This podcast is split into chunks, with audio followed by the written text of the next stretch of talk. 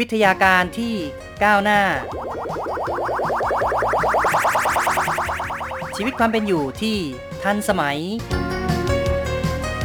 อะไรที่ใหม่ ๆ ล้ำยุค ขอเชิญติดตามในไต้หวันไฮเทค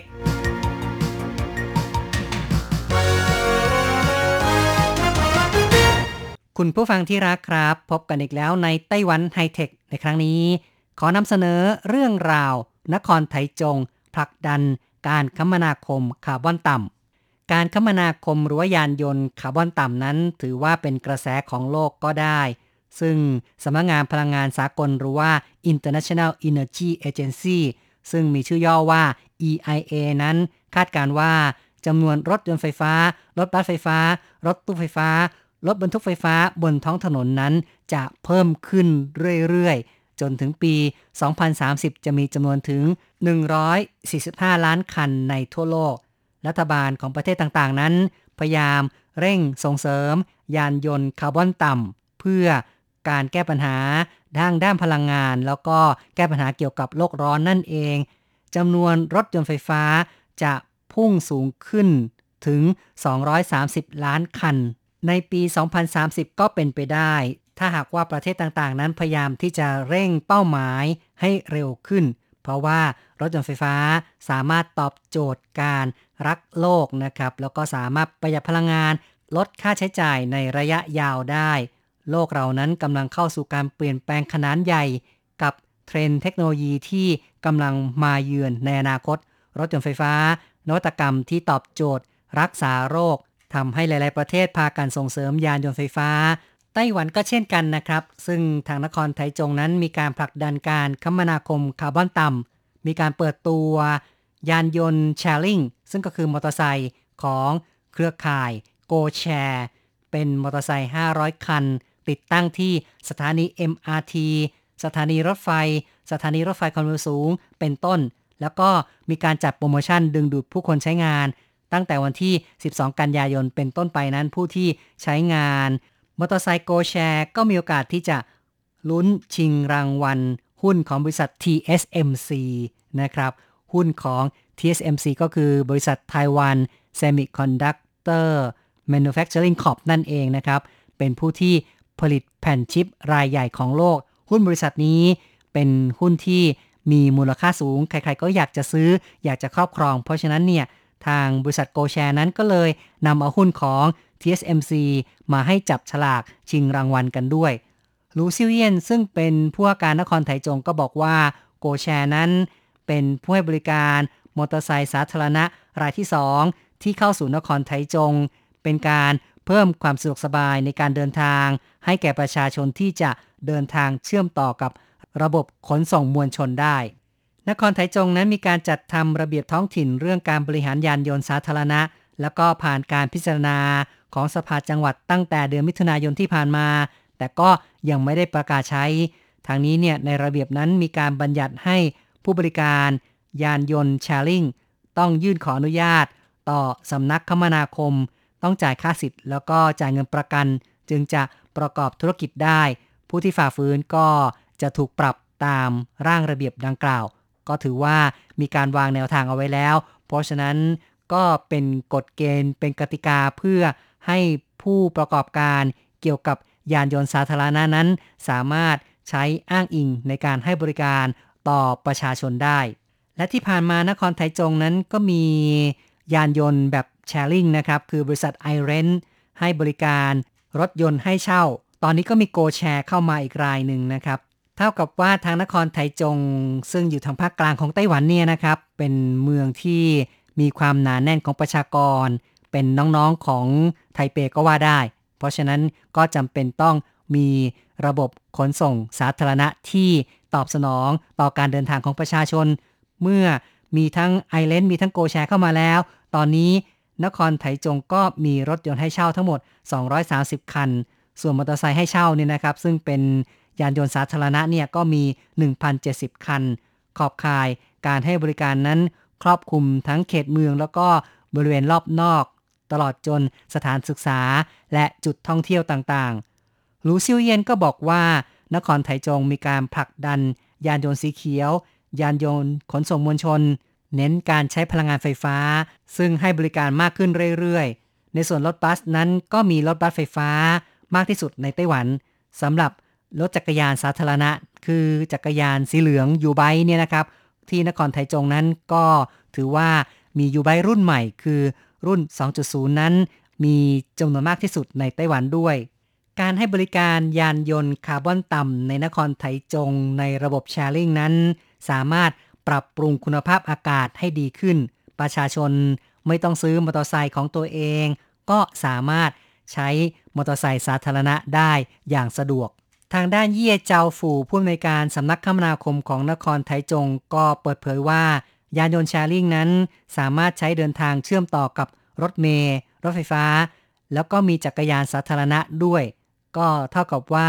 เหมือนกับมีการเปิดประตูวิเศษเนี่ยนะครับ สามารถทำให้ทุกอย่างนั้นเป็นไปตามใจปรารถนา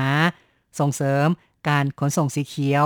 ทำให้นครไทจงเป็นเมืองคาร์บอนต่ำ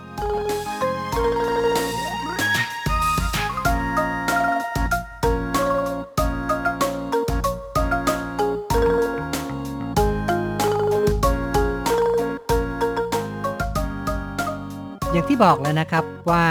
ยานยนต์คาร์บอนต่ำนั้นก็เป็นกระแสของโลก ตอบโจทย์ในเรื่องของพลังงานรักโลก เนื่องจากว่ายานยนต์ไฟฟ้าสามารถสร้างสิ่งแวดล้อมที่ดีให้เกิดขึ้นในสังคมเมืองได้ จุดเด่นของรถไฟฟ้าก็คือว่าเป็นรถที่ไม่มีไอเสีย นอกจากนี้ยังถือว่ามีความประหยัดกว่าการใช้น้ำมัน แน่นอนว่าการใช้กระแสไฟฟ้า สามารถที่จะชาร์จได้จากบ้านของทุกคน ซึ่ง มีการใช้กระแสไฟฟ้าอยู่แล้ว ก็ถือว่าเหมือนกับมีเครื่องไฟฟ้าเพิ่มขึ้นอีกเครื่องหนึ่งในภาวะที่ราคาน้ำมันกำลังแพงขึ้นเรื่อยๆ ก็จะทำให้ต้นทุนการเดินทางด้วยไฟฟ้าต่ำลง การใช้ยานยนต์ไฟฟ้ายังมีข้อดีในแง่ที่ว่าซ่อมแซมดูแลง่าย กลไกขับเคลื่อนไม่มากเท่ากับรถยนต์ เพราะว่ารถยนต์เนี่ยจะมีความซับซ้อนในเชิงกลไกมากกว่า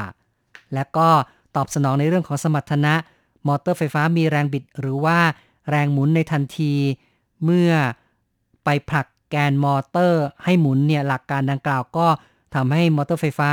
มีแรงบิดสูงสุดตั้งแต่เริ่มทำงาน รถยนต์จึงออกตัวได้เร็ว และมีภาวะแบกน้ำหนักน้อยกว่ารถยนต์ที่ใช้เครื่องยนต์ สามารถเพิ่มแรงบิดสูงได้ทันที ไม่ต้องรอรอบที่สำคัญก็คือว่า มอเตอร์ไฟฟ้านั้น ส่วนใหญ่ให้แรงบิดสูงมากกว่าเครื่องยนต์ ก็คงต้องบอกว่ามอเตอร์ไฟฟ้า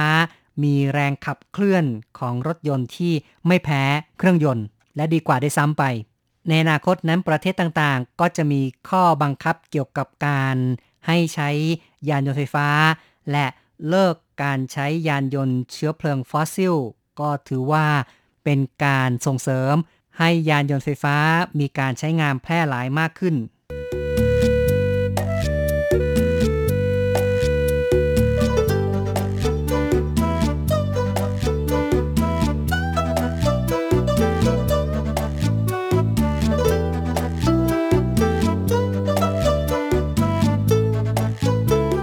สำหรับในไต้หวันนั้นมีการตั้งเป้าหมายว่า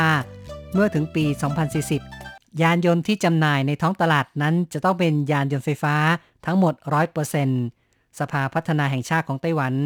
ก็มีการถแถลงตั้งแต่ต้นปีนี้นะครับ ในช่วงเดือนมีนาคม โดยบอกว่าไต้หวันนั้นจะบรรลุรถแมพการปล่อยก๊าซคาร์บอนไดออกไซด์สุทธิเท่ากับศูนย์ในปี 2050 ตามแผนการนั้นก็ต้องมีการผลักดันการใช้ยานยนต์ไฟฟ้า และ ปี 2040 นั่นเอง ซึ่งก็กำหนดเลยแหละครับว่า ยานยนต์ที่จำหน่ายในท้องตลาด จะต้องเป็นยานยนต์ไฟฟ้าทั้งหมด ในการที่จะบรรลุเป้าหมายดังกล่าวนั้น รัฐบาลก็พยายามดำเนินมาตรการ ส่งเสริมมีการอุดหนุน ให้ซื้อยานยนต์ไฟฟ้าด้วย แล้วก็สร้างสภาพแวดล้อมที่สะดวกก็คือว่าต้องมีจุดชาร์จไฟเพิ่มขึ้น ให้ประชาชนสามารถใช้ยานยนต์ไฟฟ้าได้อย่างสะดวกนั่นเอง ทั้งนี้ทั้งนั้นตามแผนการการปล่อยก๊าซคาร์บอนไดออกไซด์สุทธิเท่ากับศูนย์นั้น จะผลักดันการใช้ยานยนต์ไฟฟ้าเป็นช่วง กล่าวคือในปี 2025 รถประจำทางในเขตเมือง จะต้องมีความแพร่หลาย คือเป็นรถไฟฟ้า 35%ถึงปี 2030 รถประจำทางในเขตเมือง และรถราชการต้องเป็นรถไฟฟ้าทั้งหมด โดยที่ยานยนต์ไฟฟ้าในประเทศก็จะเป็น รถยนต์ไฟฟ้า 30%รถจักรยานยนต์ไฟฟ้า 35%พอถึงปี 2035 รถยนต์ไฟฟ้า และรถจักรยานยนต์ไฟฟ้า มีสัดส่วนเพิ่มเป็น 60 กับ 70%ตามลำดับ เมื่อถึงปี 2040 นั้น ก็จะต้องบรรลุเป้าหมาย ยานยนต์ทั้งหมดในท้องถนน เป็นยานยนต์ไฟฟ้า สิ่งที่ทางการไต้หวันพยายามสนับสนุนผลักดันให้การใช้ ยานยนต์ไฟฟ้ามีความแพร่หลายนั้น ก็ประการแรกนั้น พยายามทำให้ราคาจำหน่ายต่ำลง รัฐบาลอุดหนุนให้ประชาชนซื้อรถยนต์ไฟฟ้า ประการที่ 2 ก็คือ เพิ่มความสะดวก ถ้าหากว่าสภาพแวดล้อมไม่สะดวกนั้น แม้ราคาต่ำก็จะไม่เกิดแรงจูงใจ ดังนั้นกระทรวงคมนาคม กระทรวงมหาดไทย กระทรวงเศรษฐการของไต้หวันนั้นก็มีการทำงานร่วมกันเพื่อผลักดัน โครงการใช้รถยนต์ไฟฟ้า จะมีการติดตั้งจุดชาร์จไฟเพิ่มขึ้น ในการที่ไต้หวันกำหนดรถแมพในปี 2050 นั้น การปล่อยก๊าซคาร์บอนไดออกไซด์สุทธิเท่ากับศูนย์เนี่ยก็คือมีการผลักดันให้ใช้ยานยนต์ไฟฟ้า แน่นอนว่าเมื่อมีการใช้ไฟฟ้ามากขึ้น ก็ต้องหาแหล่งพลังงานที่เป็นมิตรต่อสิ่งแวดล้อมเพิ่มมากขึ้นด้วย ในปี 2050 ซึ่งเป้าหมายไต้หวันจะปล่อยก๊าซคาร์บอนไดออกไซด์สุทธิเท่ากับศูนย์นั้น มีการคาดการว่าไต้หวันต้องการใช้พลังงานไฟฟ้า 4.275 ถึง 5.731 แสนยูนิต ซึ่งก็เติบโตเฉลี่ยปีละ 0.5%รัฐบาลมีการวางแผนด้านยุทธศาสตร์ใน 4 ด้านในเรื่องของพลังงาน การผลิตก็คืออุตสาหกรรมต่างๆ การดำรงชีวิตแล้วก็ในเรื่องของสังคม ตลอดจนพัฒนาเทคโนโลยี มีการออกกฎหมายเกี่ยวกับการควบคุมคุณภาพอากาศ มีการตั้งเป้าหมายที่เป็นรูปธรรมอย่างที่บอกแล้วนะครับ ว่าในปี 2040 นั้นยานยนต์ทั้งหมดก็ต้องเป็นยานยนต์ไฟฟ้า นอกจากนี้สิ่งก่อสร้างอาคารต่างๆ 85%ของอาคารเหล่านี้จะต้องไม่มีการปล่อยก๊าซคาร์บอนไดออกไซด์ก็คงต้องบอกว่ามีการดำเนินการประสานกันในหลาย ๆ ด้านที่จะบรรลุเป้าหมาย ในส่วนของสายการบินในไต้หวัน ซึ่งชนะอ l ายที่เป็นสายการบินแห่งชาตินั้น ให้ความสำคัญเกี่ยวกับเรื่องของการลดก๊าซคาร์บอน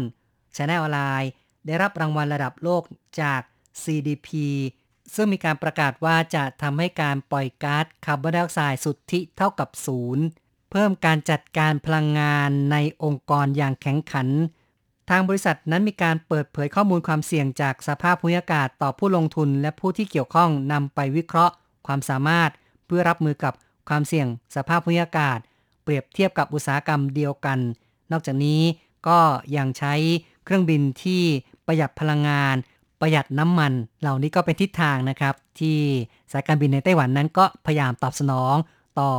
การลดก๊าซแล้วก็